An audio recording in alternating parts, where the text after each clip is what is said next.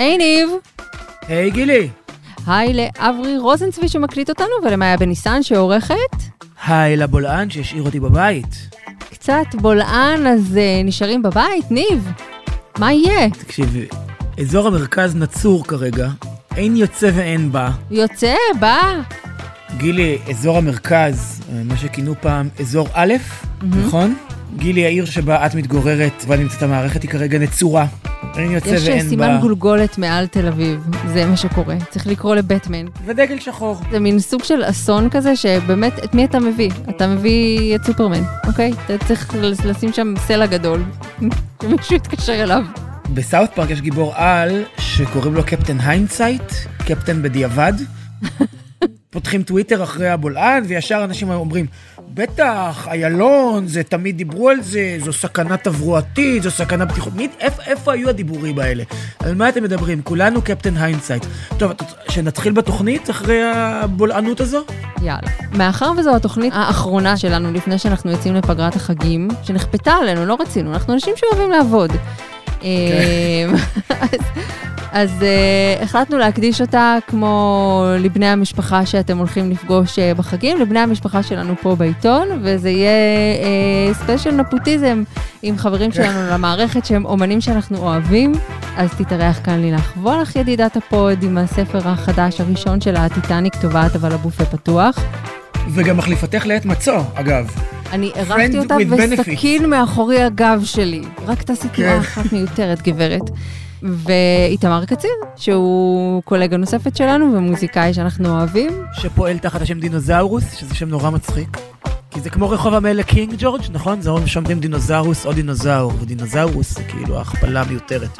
אוקיי, תודה לך על זה, אני לא עמדתי על כל הדקויות של השם, אני מודה, כאילו, יש לנו פה רגע רוס מצדך. כן, אמרתי משהו על חברים.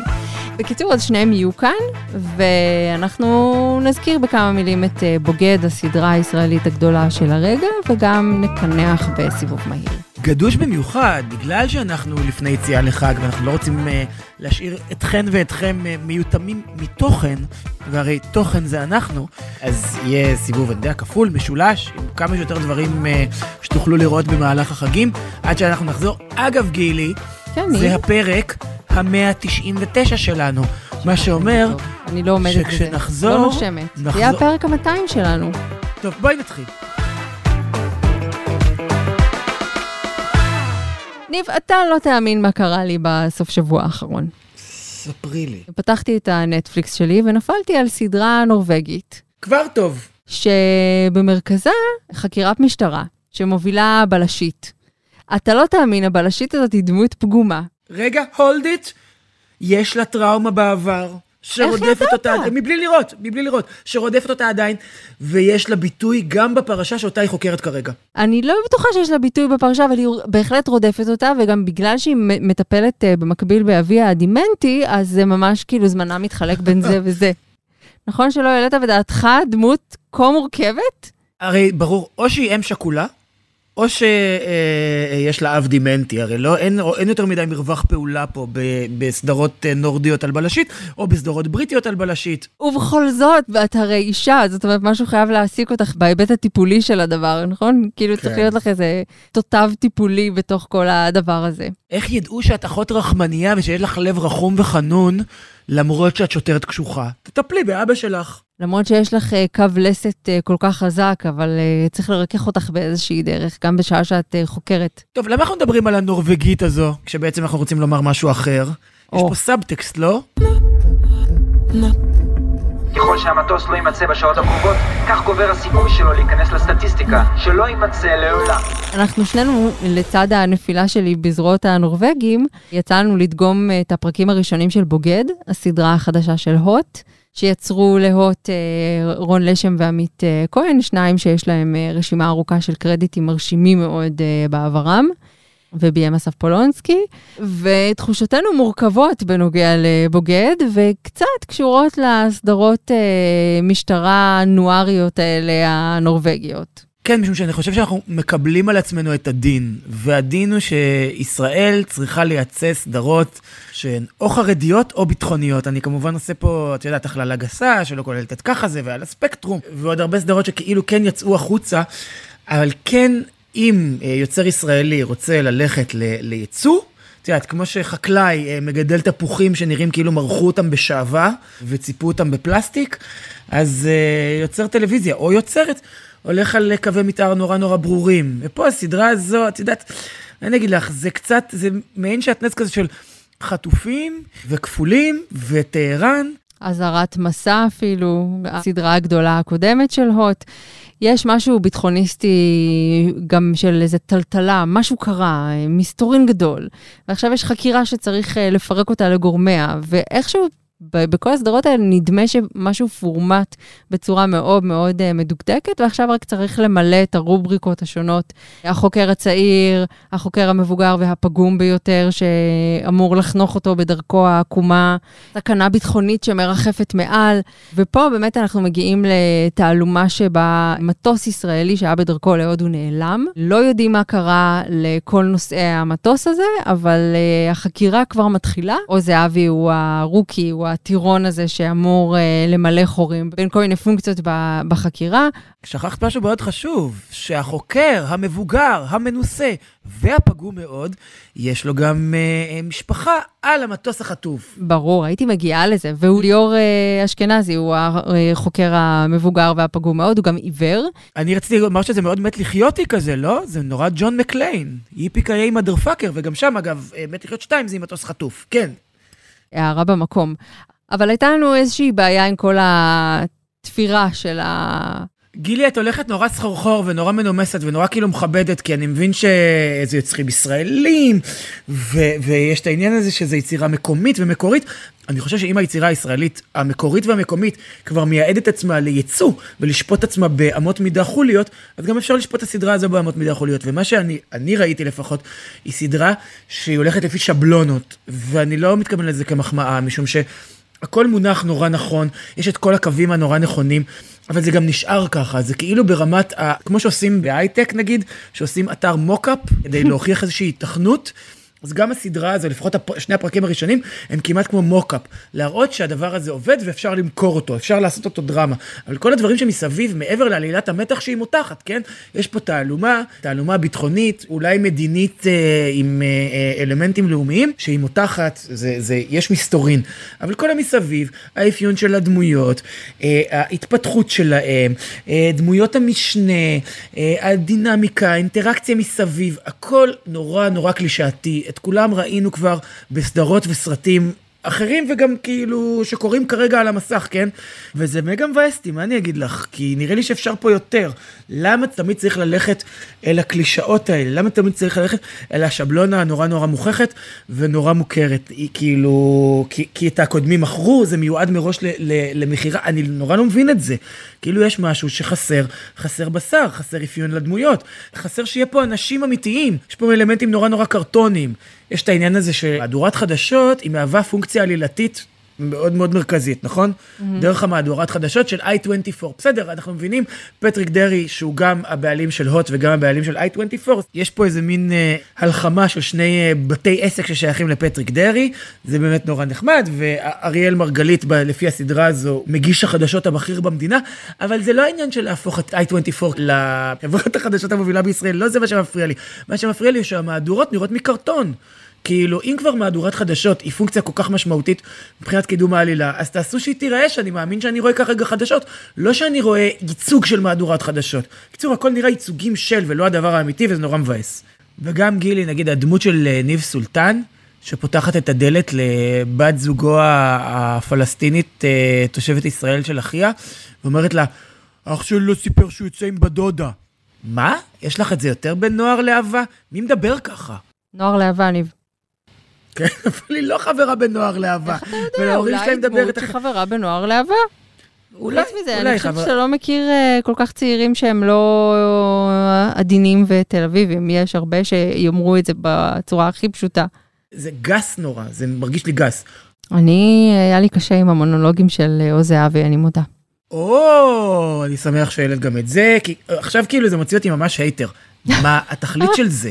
מה זה המונולוגים בשפה לירית של עוז זהבי שכאילו מפרשן לנו מה אנחנו עומדים לראות ומה ראינו? זה כמו הדביסי בעוז? כאילו שפותח וסוגר כל פרק, אז זה ממש לא ברור לי. זה שבירה של קיר רביעי, הוא מרגל, הוא מספר את הדברים למישהו. אני לא יודעת למי הוא מספר ולמה, אבל בבקשה תפסיק. running away to get away. Ha ha ha ha. You're wearing out your shoes. האורחת הראשונה שלנו בפרק היה נפוטיזם, אחוסלים ונהנים, היא חברתנו לילך וולך. היי לילך. אהלן. ואת כאן בגלל אה, הטיטניק טובעת, אבל הבופה פתוח.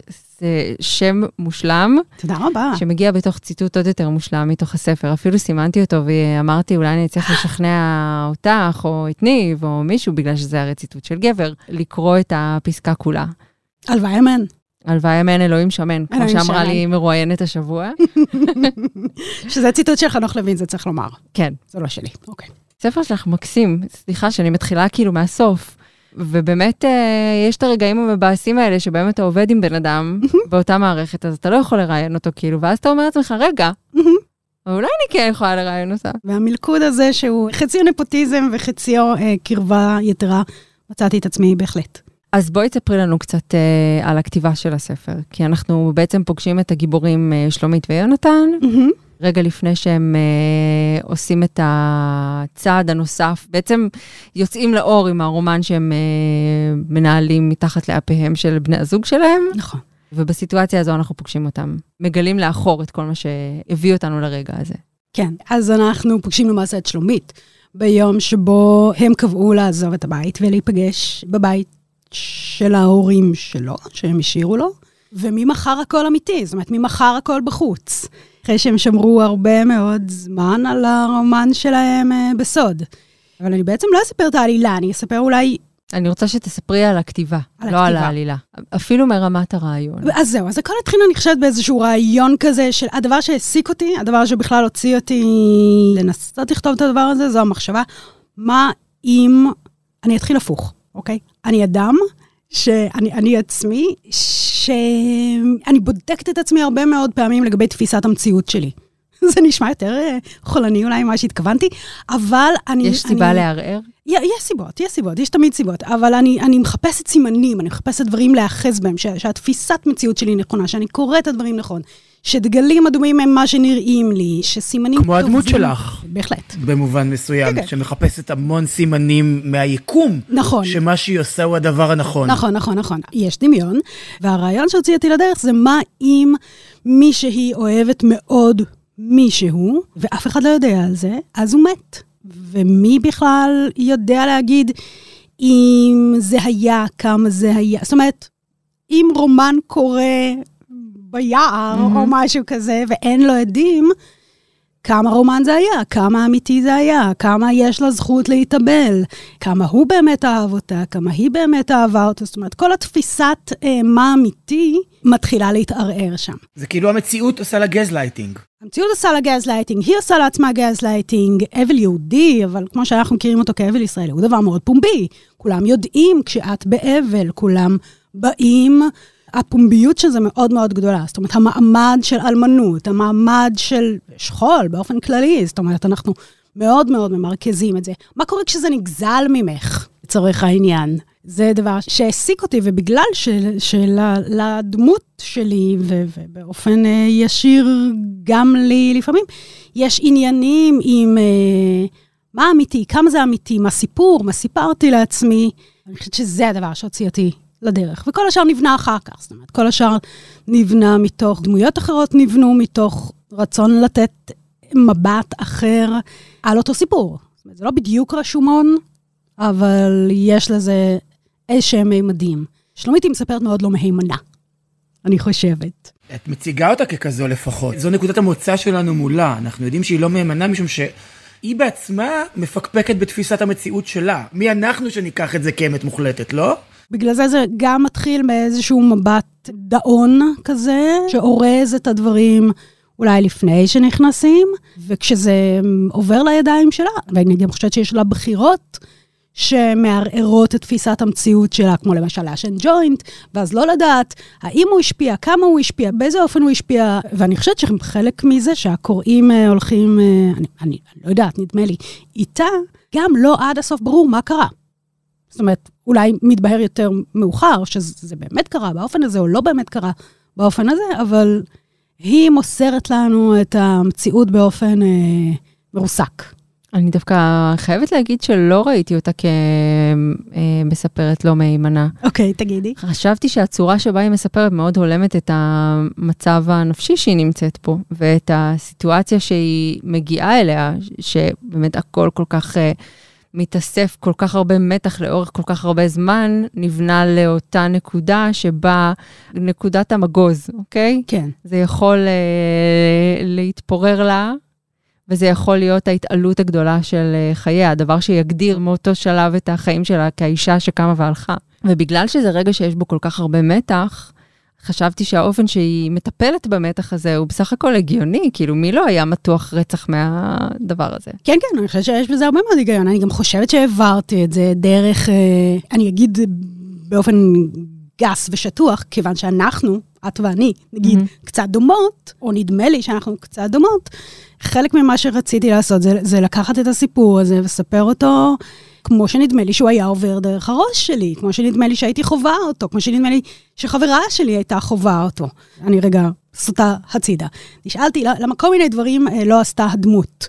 למה היא לא קמה והולכת, או למה היא לא אחר כך סוגרת את העניינים. זה כי אנחנו לא, רובנו לא אנה קרנינה, אוקיי? רובנו חנה כהנא, אוקיי? רובנו חנה כהנא. וחנה כהנא היא אישה רגילה שחיה ומנסה לשרוד את הדבר הזה, שהוא היום-יום, וההחלטות שאנחנו מקבלות הן לאו דווקא אציליות מאוד, הן לא גדולות מהחיים, הן קטנות כמו החיים. ורציתי שהספר הזה יהיה קטן כמו החיים, בגודל של החיים, לא יותר ממנו. ובגלל זה אני שמחה שאת אומרת, כאילו, זה נראה לי הגיוני, זה נראה לי שככה הייתי מתמודדת עם המתח הזה, כי אני חושבת שככה אני הייתי מתמודדת עם המתח הזה. גם אם לא הייתי מקבלת את אותן החלטות ולא בטוח, אז כן, רציתי שיהיה לזה את האפיל של שיחת טלפון לחברה, שבה אני מספרת על כל הדברים הלא מושלמים שעשיתי, על ההחלטות ה... לא משהו. הלא משהו שלי, הקטנות, היומיות, בטח לא הירואיות, בטח לא אנה קרנינה, אוקיי? אפשר לרחל קצת? בואו נרחל. כן. כי הרי יונתן ושלומית עושים את היהודה ונינט, נכון? וואו, רפרנס שלא היה לי בכלל בראש. אוקיי, כן. הם עוזבים את בני הזוג שלהם כדי להיות יחד. כן. ולכל אחד יש ברזומה את הזוג הזה מהחבר'ה, שזה מה שהם עשו. את אלה שלא חשבת שהם יהיו ביחד ופתאום עוזבים הכל. זאת אומרת, הם? הם עכשיו זוג? הם עכשיו עזבו הכל? הם עכשיו עזבו הכל, אחד בשביל השנייה. הגרויסה גליק, כן. אני כאילו הכרזתי ואמרתי, לכל אחד יש כזה ברזומה, לי יש כזה, גם לכן? זאת אומרת, לא. אתן מכירות אנשים כאלה שעשו את, ה, את הצעדים האלה, וזה תמיד מטלטל את כל הסביבה שלידם. אתה נתן לי יותר אה, קרדיט חבר'ה משיש לי, אני חוששת. אה, אני אדם נטול חבר'ה. בבקשה, אהלן. אבל שמע, שמעתי על אנשים כאלה שעוזבים אני אה, יודעת בשביל שקיימים בני אדם בעולם, זה כן. לא, כאילו, כזה, אתה יודע, מהכיתה, ההורים של זה, שמעת שאלה התגרשו? אה, זהו, כיתות זה נראה לי מקום טוב. כאילו כן, רק אני. המטונף, נכון? רק אני מכיר אנשים כאלה. אתן מסתובבות בסביבה שהיא כולה אנחנו מוסרית רומן שהיא ואתה, זה מוסרית? אם אני משתמשת במושג מהספר שלך. אגב, אני מעולם לא עשיתי כזה דבר, ההפך. אני הייתי בקצה השני של זה, זאת אומרת, לא שעזבו אותי, אלא אני זה שהייתי בן זוג של מישהי שזה מה שעשו לה. כאילו שפתאום שני חברים הכי טובים, הופ, ביחד. וזו חוויה שהיא מטלטלת לכל הכיוונים. יש לזה נזק היקפי, מה שמכנים בצה"ל collateral damage. תראו, אני מתנהלת במוח שלי, האולי אה, מוכה ספקות ופרנויה, באופן שבו כל בסוף יוצא החוצה.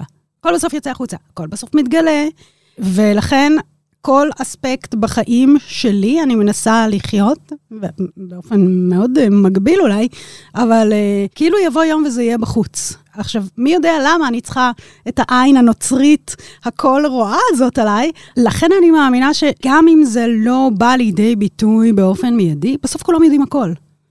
זאת אומרת, ילדים יודעים על ההורים שלהם, הורים יודעים בסוף על הילדים שלהם, אנחנו יודעים על השכנים שלנו, וגם אם לא, זה לא משנה, ככה אני חיה. פחות או יותר ככה את גם פותחת את הספר. זה מה שקיבלתי ממנו לפחות בהתחלה, שכל אחד אמר לעצמו, אוי, למה דווקא כש, כשחשבתי על עצמי, נתפסתי. אבל אנחנו חושבים על עצמנו כל הזמן, ועושים לעצמנו כל הזמן, וכשאנחנו נתפסים, אנחנו משקרים לעצמנו ומספרים לעצמנו שזו הייתה הפעם היחידה. בדיוק. סוף סוף שמנו את עצמנו במקום הראשון. עכשיו, שני דברים קורים במקביל. אחד, אף אחד לא מתעסק בנו, כמו שאנחנו מדמיינים שמתעסקים בנו, כאילו אף אחד לא אכפת, כולם חושבים על עצמם ועל מה יחשבו עליהם ולא להפך, ומצד שני, בסוף יודעים עלייך הכל. אני לוקחת את זה בחשבון במיילים שאני כותבת, ואני... עכשיו, זה לא שאני כל כך מחושבת. זה פשוט באמת הפנופטיקון הזה, אין לי מה להגיד, העין הכל רואה. המהלך שלי, מהצד שלי, זה, זה להגיד מראש, אוקיי, קחו הכל. קחו הכל, אני אספר לכם הכל, אני אספר לכם את הדברים הכי... אני הראשונה להצביע על הקשקש החסר בשריון של עצמי. הנה, כאן אני פגיעה. אבל זה הדבר שלי. זה מלווה גם באשמה? מה השאלה בכלל? אנחנו נפגשנו בעבר, ניב. ברור שזה- הכרנו. אנחנו- ברור שזה מלווה באשמה, אבל האנטידוט לדבר הזה הוא להגיד, כולנו מאוד אנושיים, כולנו מאוד פגומים. אני חושבת שמניין הפגמים שאת עושה שם גם מאוד מאוד מכוון לכל מה שקשור לאהבה ולאהבה ארוכת טווח ולנישואים. זאת אומרת, הסדרים בין, אה, בין אנשים, נגיד ההורים של אה, עומר שאהבו אחד את השני כמו שאנשים קמים לעבודה. כן. הם עבדו בזה. אבא שלו אהב את אימא שלו כי היא הייתה אשתו, והוא היה איתה והחזיק לה את היד 50 שנה ככה. ואנשים אחרים שהאהבה מחמיצה להם, או מתיישנת להם ומתפוררת בקצוות ובכלל. וזה איזשהו מבט מאוד מפוקח על אנשים בתוך אה, הסדרים זוגיים. ואני רוצה לשאול אותך על זה, על הבחירה להתפקס ככה ולדבר על כמה מודלים כאלה של אה, תחלואים שקורים בזוגיות. אחד, שזה נהיה כמו עבודה שאת קמה אליה, זה שזה מעיל שלא מתאים יותר, וזה שזה מערכת שכבר יש בה כל כך הרבה טינות וכעסים שסלחת עליהם, אתה לא מזהה את מה שהתחלת איתו. אני מעולם לא ניסיתי. זה לא דבר שאני עשיתי, אבל אה, זה כמובן לא אומר שלא הייתי בהסדרים זוגיים, אה, ובהחלט הייתי. אני יכולה להגיד משהו לגבי, נגיד, אה, הדור שלנו, אוקיי? שנגיד שלושתנו משתייכים אליו ברמה די בקירוב. אנחנו בדיוק הדבר ביניים הזה, שראינו את ההורים שלנו, בין אם הם מרכאות כפולות ומכופלות, הצליחו ולא התגרשו, ואת הדברים שזה גבה מהם, ובין אם הם נכשלו, מרכאות כפולות ומכופלות, והתגרשו, ואת המחירים שזה גבה מהם, ואני חושבת ש... שאלו היו שתי האופציות, נדמה לי. כי אני לא חושבת שעבר לנו בראש ה... לפתוח את מערכת היחסים. אני מדברת על לפני עשר שנים, 15 שנה, כשבאמת נניח ונדפקנו ואנחנו סטרייטים, לצורך העניין, ו- וזה המודל, קיבלנו איזשהן החלטות לגבי איך אנחנו הולכים לעשות את זה. וכמובן, איך זה הולך להיות שונה לחלוטין מן ההורים שלנו, which is never is, כמובן. ומול האופציות האלו, הטווח הוא לא בלתי נגמר. זאת אומרת, אני חושבת שבסוף אלו סידורים, ויש להם את ההצלחות שלהם והרגעים שלהם, ויש את המחיר. בואו לא נעמיד פנים שאין מחיר. אבל יש משהו נורא טכני בלקרוא לזה סידורים והסדרים. אני חושב, נגיד, כמו שאני קורא את מה שאת אומרת וגם את מה שאת כותבת, הוא המעבר הזה מחברת צנע לתרבות שפע. והמעבר הזה הוא מאוד מערער ומבלבל, ובמובן מסוים, אני חושב, גם עם הטכנולוגיה, אנחנו שפני הניסוי בחיבור של כל הדברים האלה. ולא יודע, יש משהו ב... בלמצב את זה בצורה שהיא כל כך טכנית, הסדרים, סידורים, שקצת מוצאים מזה את האנושיות, לא? את מרווח הטעות. אני אדם שמגיע מאוד נאיבי לאהבה. אני חושבת שיש לה כוח אדיר, אני חושבת שהיא יכולה לשנות אנשים, להגדיל אנשים, להכיר להם אה, מחדש צדדים שהם כבר לא זכרו שיש להם, אולי אה, לפתוח להם מחדש אפשרויות שהם אה, אף פעם לא הכירו אפילו. ובתוך כל זה, ואני חושבת אגב שהזוגות שלי, או לפחות אה, נגיד יותר יונתן ואורננט, שמין אה, הוקפאו בתוך אה, טיפת אה, ענבר כזו, בתור הזוג שהם היו כשהם היו אה, תיכוניסטים, ויש עם זה התרסקות שאני לא חושבת שהיא נובעת משפע, אני חושבת שהיא נובעת מהתבגרות, משחיקה, מהרבה מהדברים שמגיעים עם החיים.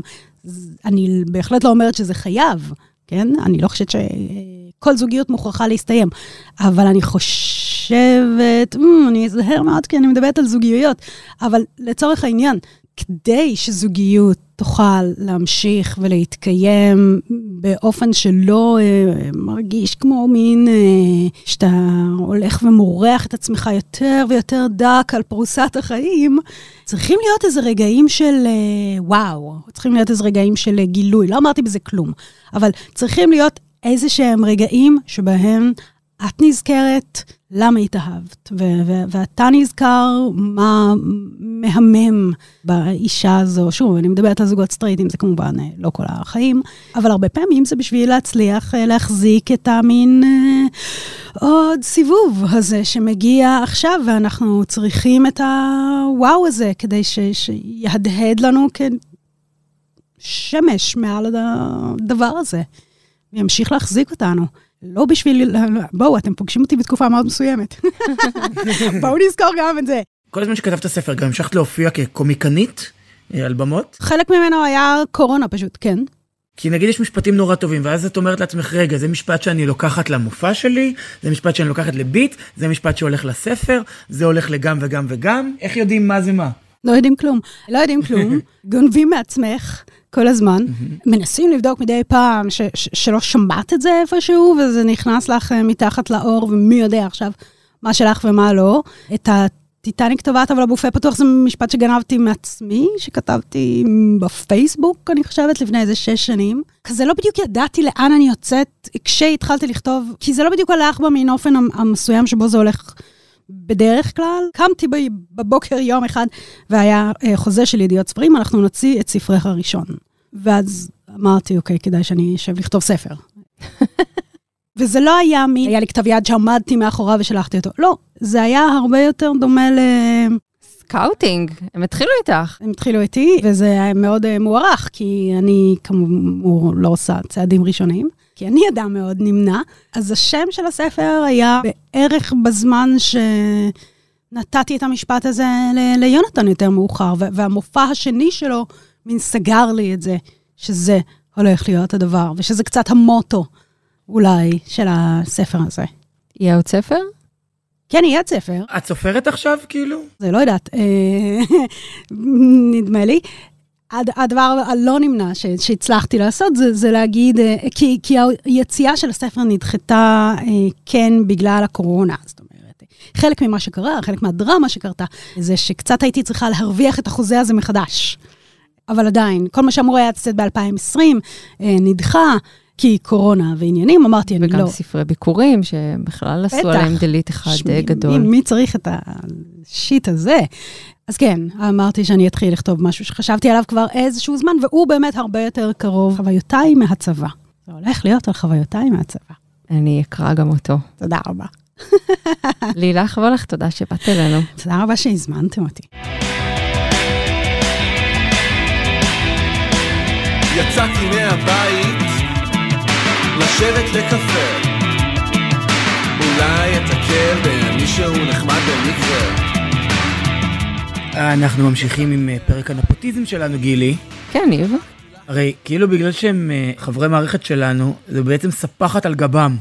ואין מישהו אחר שיציג את אה, אומנותם הטובה והראויה והמוערכת לעולם מלבדנו, אנחנו בעצם עושים פה מצווה, לדעתי, ולכן עכשיו נארח את איתמר קציר, או איתמר קציר. אני רוצה רגע שנייה לפני שנגיד היי לאיתמר, גם להגיד שבין חברי מערכת הארץ יש אומנים ואומניות אה, מופלאים. בין חברי המערכת שלנו בעבר ובהווה, כבר אירחנו פה את אה, נדב הולנדר, שהיה חבר שלנו, כיסא לידינו, ואת אלי אליהו, המשורר המעולה, ויש אין ספור כן. אנשים אחרים. אז כאילו, אוקיי, אנחנו צוחקים בינינו לבינינו, אבל אה, לא היינו מראיינים אף אחד שלא היינו חושבים שמגיע לו. אמרתי לעצמי, רגע, אם אה, אה, לא היינו מכירים את איתמר, לא היינו אה, רוצים לראיין אותו על אה, אלבומו המצוין אוליפנט 2 של הלהקה דינוזאורוס? אמרתי את זה נכון, איתמר? כן, כן, כן. האלבום יצא לפני שבועיים, והשבוע, ביום רביעי, בתשע בערב, תתקיים הופעת ההשקה שלו, או אחת מהופעות ההשקה שלו ברחוב המרץ 2, שזה ממש ליד העיתון, אגב. אני אתערב עוד לפני שפניתם אליי, ששם היה דסק החדשות שבו עבדתי כעורך ספורט במשך שלוש שנים. המקום הזה הומר לחלל של תיאטרון והופעות, וזה היה נראה לי די טבעי אלבום שנכתב בתקופה שעבדתי שם פשוט יבוצע שם גם על הבמה. אתה גם יכול לבוא, להחתים את הכרטיס שלך.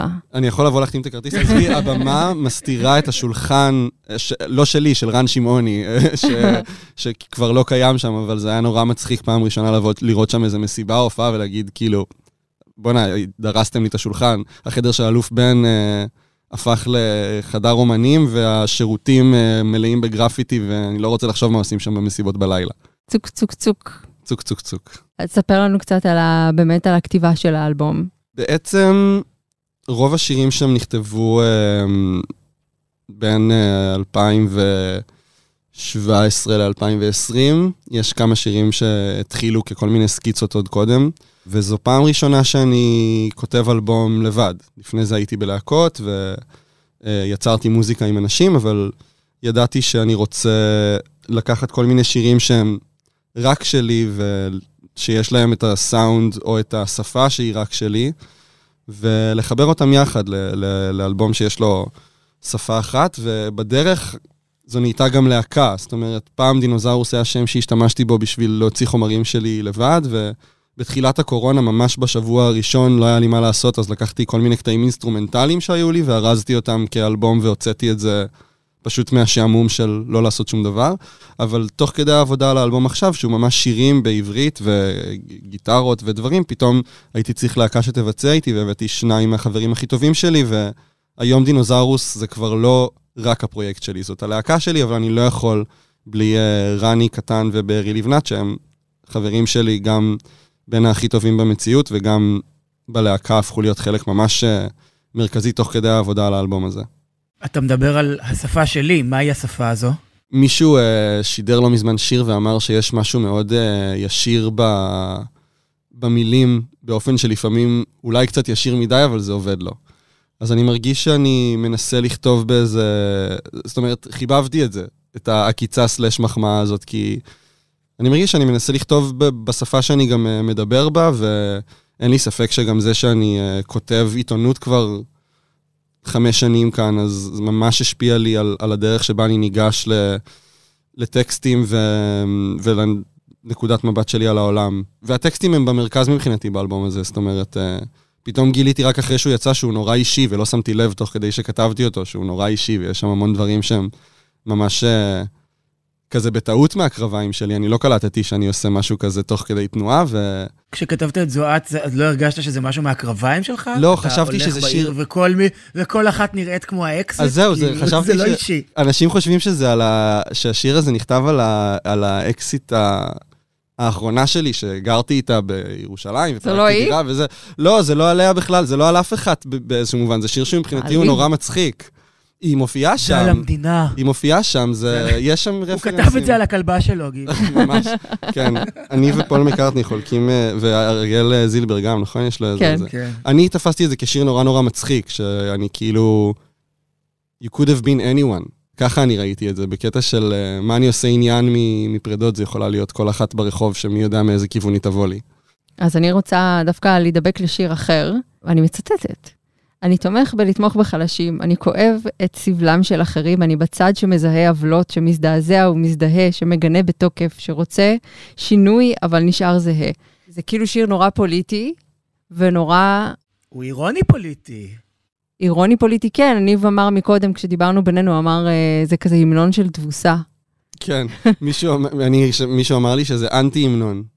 אז אני אנטי כאילו... המנון של, של הדור שלי, כאילו. זה בדיוק הכיוון שאליו חתרתי. יש משהו נורא נורא אה, עכשווי וקשור לדור שלך בכל הטקסטים ב, באלבום הזה, ואני חושבת בשיר הזה במיוחד, איזה משהו שנורא נורא מודע לעצמו, ולחוסר התוחלת שיש בלהיות אה, לשיטתו בצד הצודק. וזה... טיפה מייאש כל, ה... כל הדבר הזה, גם שהכל מן הפוך על הפוך, אני עושה את הדברים כי אני באמת מאמין בהם, ואני בחוסר אמ- אמון מוחלט שזה יזוז לאנשהו. או שאני עושה את הדברים לא כי אני באמת מאמין בהם, אבל אני באמון מוחלט שזה מה שמצפים ממני להגיד. עוד יותר עצוב. זה גם, זה שיר נורא ישן, אני מנסה לחשוב מתי כתבתי אותו, זה היה כבר לפני בטח איזה שלוש או ארבע שנים. נורא ישן. כאילו עוד לא, לא, בשבילי הוא ישן. זאת אומרת, אני, אני כאילו עובד על, ה, אני עובד על החומרים הבאים כבר מאז ש... סליחה, לא התכוונתי לצאת כזאת סבתא, כאילו, כן. פשוט זה ממש התבקש. בסדר, כן. סבתא רבא שלי פעם אמרה שכשאתה בן אה, עשר, אז שנה זה עשירית מהחיים שלך, אבל כשאת. עוד מעט בת מאה, אז זה כאילו, מה זה, זה עובר בככה. כן. אז יכול להיות שמבחינתי זה מרגיש עכשיו ממש ממש אה, ותיק, אבל גם כאילו כל כך הרבה דברים קרו מאז, בעולם ולי. שאני מרגיש... זה שיר שבאיזשהו שלב הפסקנו לנגן אותו בהופעות, כי זה כבר הרגיש כאילו שהוא לא רלוונטי, ואיכשהו בחודשים האחרונים, סביב זה שאנחנו מתעסקים באלבום ולהוציא אותו, פתאום גיליתי אותו מחדש. הוא סופר לי איתו. רלוונטי. אין יותר רלוונטי ממנו לדעתי. אנחנו עוד שנייה בעוד פעם מערכת בחירות, אז כאילו, אתה יודע, כן, ומה נכון לעשות? לרוץ בתוך אה, גלגל האוגר הזה ולהגיע בדיוק. לשום מקום. בדיוק. ליאו נורא התחבר לקשה לנו, של אוטרקי, קשה לנו מאוד. נכון. אה, אני סובל מאוד מאוד. גם מין אה, המנון תבוסה כזה, או אנטי המנון, כמו שאמרת, זה... נו... החיוך שהתפשט לי על הפרצוף כששמעתי אותו היה מאוד מריר. זה מה ש...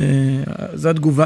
ומצד שני, המוזיקה, אה, יש בזה משהו קצת סמיצי, כי הטקסט הוא נורא תבוסתני, אבל המוזיקה היא מאוד חזקה קדימה כזו. באופן כללי אני חושב שהאלבום הוא מאוד אה, לפרצוף. זה מה שניסיתי להגיע עם הסאונד שלו, המוזיקלי. מבחינתי, לא מספיק אנשים עושים מוזיקה ש, שכיף איתה, במיוחד בעולמות של הרוק. כאילו, אני, האידיאל שלי זה להופיע עם זה במסיבות, וזה הולך ומקצין גם בכל החומרים החדשים שאני כותב, אבל זה שהמילים יכולות להיות אה, מרירות, זה לא אומר שזה לא, כאילו, אני חוגג את זה קצת. מה התמונה יותר מייצגת, יותר מהימנה של הנפש? הגמומיות של הטקסטים או הרמה של המוזיקה?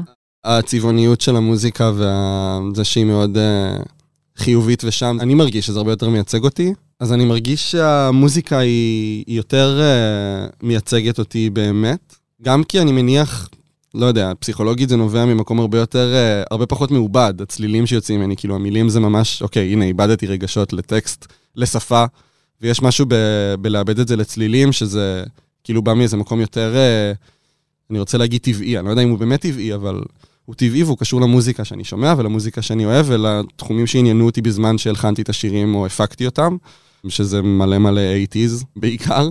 המוזיקה והטקסטים הולכים ביחד באופן הזה שגם כשהטקסטים הם כאילו הגמומיים, אז בעצם אני לא לוקח את הרגשות האלה יותר מדי ברצינות. גם הצד הלא נכון זה ככה, כי כאילו אני צוחק על הדבר הזה, וגם בזועת זה ככה, כי אני צוחק על הדבר הזה, ויש כמה שירים שהם באמת יותר קודרים ו... וכואבים, שאני חושב שזה מורגש בהם, שהם גם המוזיקה כזאת. אבל בגדול התחושה שרציתי לה- להעביר היא שלא יודע, גם אם קשה זה לא כזה, זה לא סוף העולם. אני תוהה עד כמה המוטיבים הרקידים, שהם נגיד באמת מאוד נוכחים כאן, ואתה אומר שזה עוד יותר נוכח בדברים הבאים שאתה עובד עליהם, וגם נגיד בהופעות, זה קשור לעובדה שאתה מנגן עם הרכבים כמו שן גם, שהוא הרכב שדנס הוא, הוא חלק מאוד, אה, נקרא לזה, מאפיין מהותי באסתטיקה שלו. בטוח שכן. זה בטוח קשור גם להרכבים שאני מנגן איתם. אז שן זה דוגמה מעולה, כי הם באמת עושים, הם משלבים מין כזה פסיכדליה ורוק וטכנו, והם כולם ממש אנשי סאונד, ואני מנסה להיזכר כמה זה נכנס לשירים מהאלבום הזה, אבל הגיוני שזה נכנס לדברים מאוחרים יותר, בעיקר הגישה. אז המוזיקה לא דומה, אבל הגישה ל- לרוק שיכול להיות רקיד ומסיבתי זה כן. יש בארץ את Beatfoot, שהם אולי אחת הלהקות שאני הכי אוהב בעולם היום, שעושים זה כאילו מוזיקת dance, הוא די.ג'יי אודי, המנהל של Beatfoot, ו... אבל זה dance שהוא פאנק לגמרי, והזמרת זאת עדי ברוניצקי מ Deaf Chonky, שהם להקת, להקת פאנק לגמרי, והכיוון שקוסטה קפלן לקח בשנים האחרונות, שאני מעריץ אותו, והוא גם התארח בהופעה שלי, וזה היה מדהים, הוא גם הרבה יותר רקיד ממה שהוא עשה בשנים קודמות. ואני חושב שזה משהו שהוא קורה יותר בעולם מאשר בארץ, אבל אני ממש רואה איך בארץ ידביקו את זה. כאילו, שום דבר במציאות שלנו לא הפך להיות יותר אה, נעים ורקיד. הוא לא, בטוח לא יותר נעים, וגם המוזיקה הרקידה שאני רוצה לעשות היא לא בהכרח נעימה. היא קיצונית, היא מהירה, היא לא לכל אחד, אז מה, זה אקט של ייאוש, או כאילו ביטוי של איזה... כאילו זה נשמע יומרני בטירוף, אבל אני חושב שזה תגובת נגד. אני לא מוכן שהמציאות תהיה מדכאת, ואם היא מדכאת אז נרקוד אותה. מה הדבר העיקרי שאנחנו אומרים על מוזיקה רקידה בעברית? שהיא צריכה להיות דחקה, נכון? כאילו, היא תמיד צריכה להיות איזושהי דחקה. כן, עשינו שיר דחקה אחד. רימיקס לשיר מהאלבום הזה, עשינו אותו, עשינו שיר רגטון דחקה, ממש מצחיק ונהנינו. אבל הכיוון שלי בחומרים שכבר נכתבו ופשוט ייכנסו לאלבומים הבאים, כי הם באופי אחר, זה מוזיקה שהיא רקידה והיא מהירה והיא כיפית, אבל לא מוותרת על ה... לא יודע, אני גר בתל אביב, זאת עיר, זה כאילו, הכל פה אפור ובניינים, ואני לא יכול לעשות אה, שירי חוף בהזמנה. זאת אומרת, עשינו את זה בשביל הכיף, אבל זה לא האסנס של מה שאנחנו עושים בדינוזאורוס. זה קשור גם הרבה למוזיקה שאני מקשיב לה ומעניינת אותי, וגם, לה, נראה לי, לחיים שלי, למה שקורה לי בחיים, לקצב הגבוה שהכל קורה פה, אז הכל יהיה מהיר ורקיד. איתמר קציר, תודה שבאת אלינו. תודה שאירחתם אותי, איזה כיף. בעצם, מה זה תודה שבאתי? תודה שירדתי תודה קומה. שירדתי קומה, כן. בואו ביום רביעי לפה, לאמרת שתיים, אה, לראות את ההופעה שלכם. עכשיו אחרי כאילו כל הדברים האלה והופעה רקידה, חייבים לבוא, גילי. יהיה בטוח ממש כיף.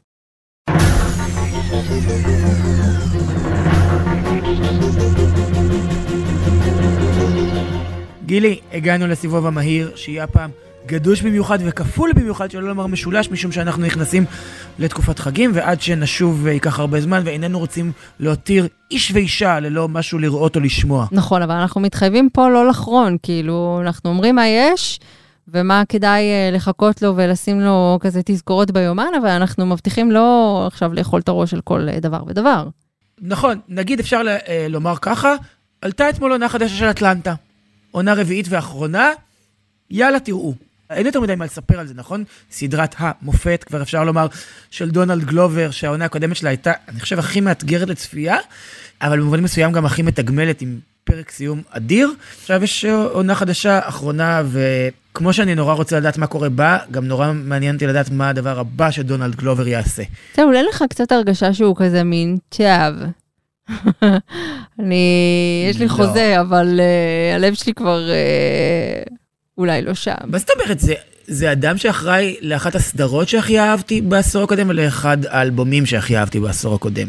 כמה רע כבר יכול להיות הדבר הבא שהוא יעשה. לא, זהו, אני אומרת, אולי הוא כבר, הלב שלו לא באטלנטה, הוא כבר uh, בעיר אחרת. אה, זה מה שאת חושבת, שכאילו העונה הזאת היא לצאת ידי חובה? לא נראה לי, נראה לי שיהיה ממש טוב, אני ממש בטוח, אני בונה על זה.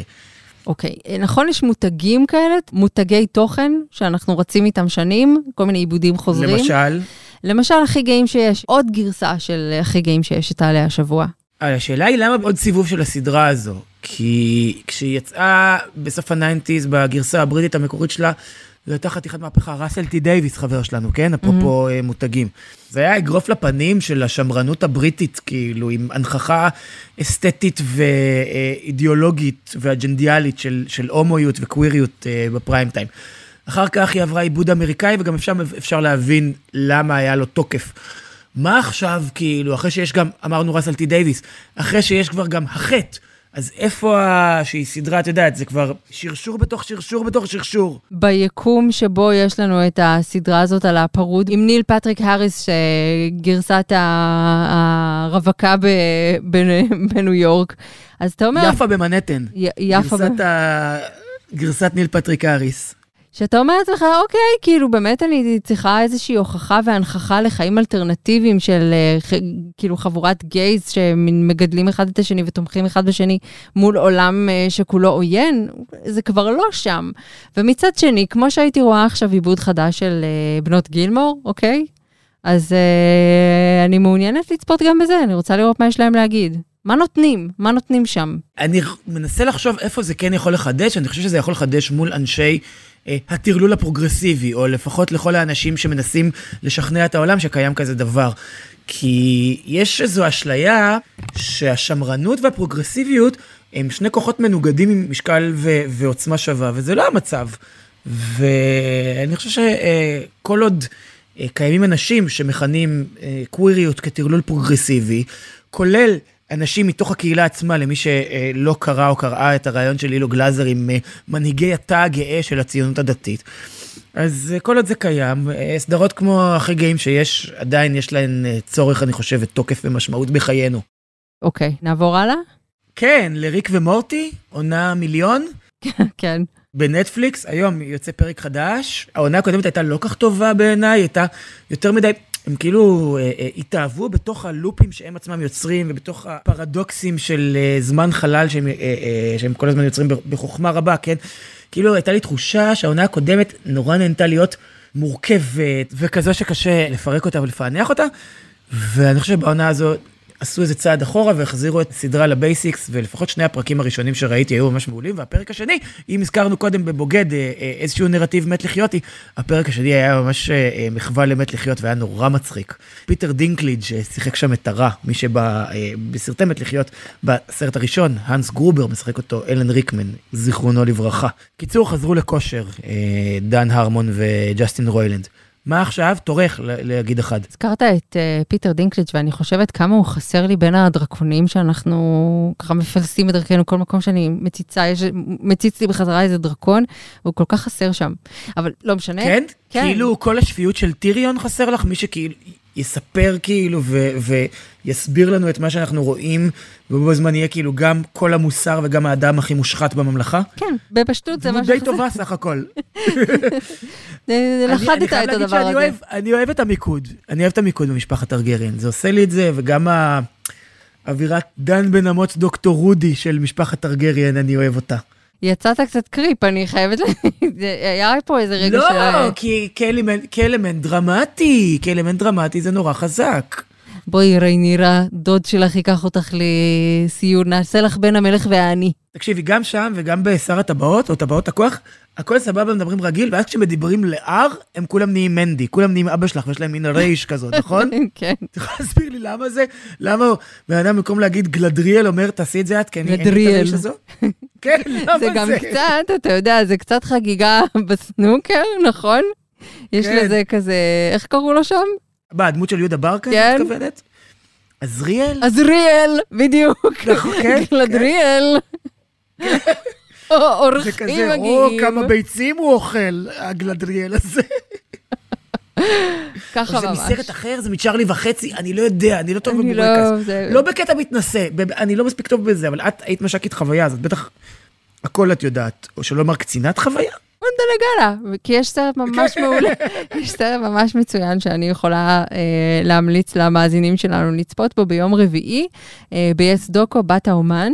זה סרט שבאמת יש... אה, בת הטוחן, כן. אתה יודע שסבא שלי היה טוחן, ואימא שלי, כשהיו רוצים לרדת עליה בבית ספר, היו קוראים לה בת הטוחן. אה, עכשיו. דמיין את שושי עם תלבושת בווארית. הרבה יותר טוב, נכון? זה עובר לך יותר טוב. אני חשבתי שזה מתאים, כי את טוחנת בשכל.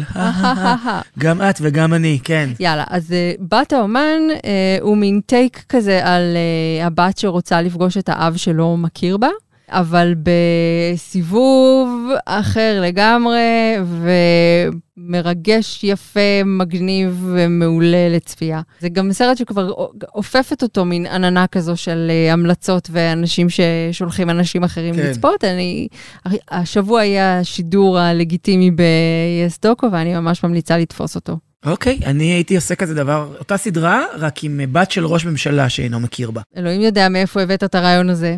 כן, אני רוצה להמליץ, אני, אני לא יודע איך לא אמרנו את זה ראשון, וגם להמליץ זה כאילו ה understatement של השנה, על קריוקי, סרט הישראלי הכי טוב שראיתי מאז אה, מישהו יאהב מישהו. שהוא אגב אה, עולה השבוע בכל מיני הקרנות אה, ספורדיות כאלה אמנם, אבל בקולנוע. קריוקי, כן, כבר בסוף השבוע הקריוקי של משה רוזנטל, בכיכובם של ליאור אשכנזי, ההוא מההתחלה, אה, וששון גבאי וריטה שוקרון. אני חושב שלושתם בתצוגת שיא. סרט על זוג שחי בפרברי תל אביב, במין, אה, במפלצות בטון האלה, שזה אחת ליד השנייה, אחת ליד השנייה, עד שאין הבדל ביניהן, שהם לא היו מספרים כאילו על הבתים, לא היית יכול לדעת איפה אתה גר. בנייני רכבת כאלה של חולון ובת ים. בדיוק, בחולון, ומה קורה לזוג הזה, כשלבניין שלהם, לפנטהאוז, עובר אה, גבר ססגוני אה, בדמותו של ליאור אשכנזי, ועושה שם מסיבות קריוקי, איך זה משנה את החיים של הזוג. תשמעי, באמת, צחקתי, בכיתי, דמעתי, חשבתי על ההורים שלי, חשבתי על עצמי, חשבתי על החיים, פשוט סרט אדיר, ואין בו, כשאנחנו מדברים על קולנוע, את ואני, גם פה וגם בשיחותינו הפרטיות, על רגעי שומן מיותרים שאפשר היה לחתוך פה, אין שנייה מיותרת. הכל כל כך מדויק, כל כך כאילו דבר מוביל לדבר, מוביל לדבר, מוביל לדבר, זה אדיר. באמת, הייתי מנסה לתפוס את זה כבר בהקרנות שקורות השבוע, ומי שזה ייפתח להקרנות מסחריות מלאות בשבוע הבא, אז בכלל, בואי נעשה עכשיו, אני רק עושה name check, כן? לא שום דבר. אני ממליץ ממש על עונת החתונות בדיסני, Wedding Season, סדרה ממש חמודה, שמונה פרקים שישאבו אתכם פנימה, נו- נורא מזכיר את uh, The End of the Fucking World, רק קצת אחרת, זאת אומרת, uh, uh, בוני וקליידי כזה. ערוץ הכנסת מפגיז, אני לא יודע אם שמת לב, ועוד עם ידידי הפוד, גם היה דוקו על השפעת הרשתות החברתיות על הפוליטיקה הישראלית, סדרה של... אייל דץ חברנו, וגם עכשיו יש סדרה של רועי כץ ידידנו, סדרה חדשה, גם על... דץ וכץ? בדיוק, כן, הם יכולים, האמת שלמה הם לא איחדו כוחות, דץ וכץ זה ממש צמד, וגם על uh, פרשנות פוליטית במאה ה-21 ובערוץ הכנסת, סדרה מאוד מעניינת, אתמול היה פרק הביקורים שלה. אנדור, הסדרה החדשה ליקום uh, מלחמת הכוכבים, אבל הפעם uh, מי שעושה את זה זה טוני גילרוי, שגם עשה את uh, Rogue One, זה עשה מלחמת הכוכבים, אבל באמת עיקר יצירתו הוא מייקל קלייטון, הסרט האדיר עם קלוני, זוכרת את זה? סרט שהביא את האוסקר לטילדה סווינטון, והמלצה כמעט אחרונה, סרט אימה חדש עם נעמי וואטס באמזון, Dear Mommy, כדאי לבדוק אותו, זה אה, אה, רימייק לסרט אוסטרי, ונסיים עם המלצת מוזיקה, יש? כן. נכון, יש ליזו? כן? קבלי את ליזי.